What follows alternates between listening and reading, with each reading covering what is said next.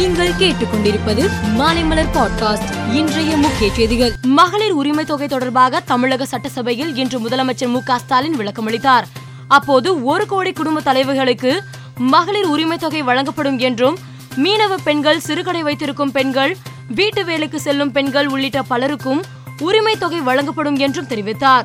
மகளிர் உரிமை தொகையை பெறுவதற்கான வழிகாட்டு முறைகள் விரைவில் வெளியிடப்படும் என்றும் முதலமைச்சர் கூறினார். சென்னை மாநகர மக்களின் குறைகளை கண்டறிந்து அவற்றின் மீது தீர்வு காண மக்களை தேடி மேயர் என்ற புதிய திட்டம் அறிமுகப்படுத்தப்படுவதாக மாநகராட்சி பட்ஜெட்டில் அறிவிக்கப்பட்டுள்ளது.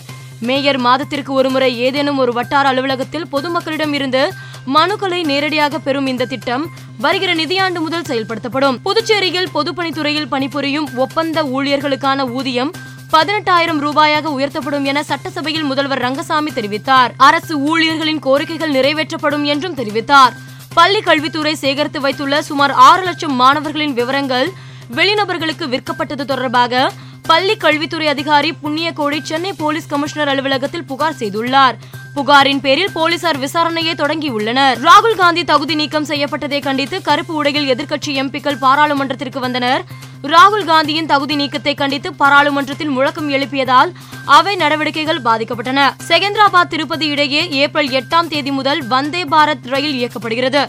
ரயிலின் வழித்தடம் பயண நேரம் நிறுத்தப்பட வேண்டிய ரயில் நிலையங்கள் மற்றும் கட்டணம் குறித்து அறிக்கை சமர்ப்பிக்க உத்தரவிடப்பட்டுள்ளது. இதற்கான பணிகளை தெற்கு மத்திய ரயில்வே அதிகாரிகள் மேற்கொண்டு வருகின்றனர். தாலிபான்களுக்கு பாகிஸ்தான் முன்னாள் பிரதமர் இம்ரான்கான் ஆதரவு தெரிவித்துள்ளார். தாலிபான்களை உலக நாடுகள் அங்கீகரிக்க வேண்டும். அவர்களை அங்கீகரிக்காதவரை பெண்களுக்கான கல்வி உரிமை மனித உரிமைகளுக்கு முக்கியத்துவம் தரமாட்டார்கள். சர்வதேச அமைப்புகளுக்குள் தாலிபான்களை கொண்டு வந்தால்தான் கேள்வி எழுப்ப முடியும் என்று இம்ரான்கான் கூறியுள்ளார். சென்னையில் அடுத்த மாதம் மூன்றாம் தேதி ஐபிஎல் போட்டி நடைபெற உள்ள நிலையில் ரசிகர்களை மகிழ்விக்கும் வகையில் சிஎஸ்கே அணியின் நிர்வாகம் அவ்வப்போது வீடியோ வெளியிட்டு வருகிறது.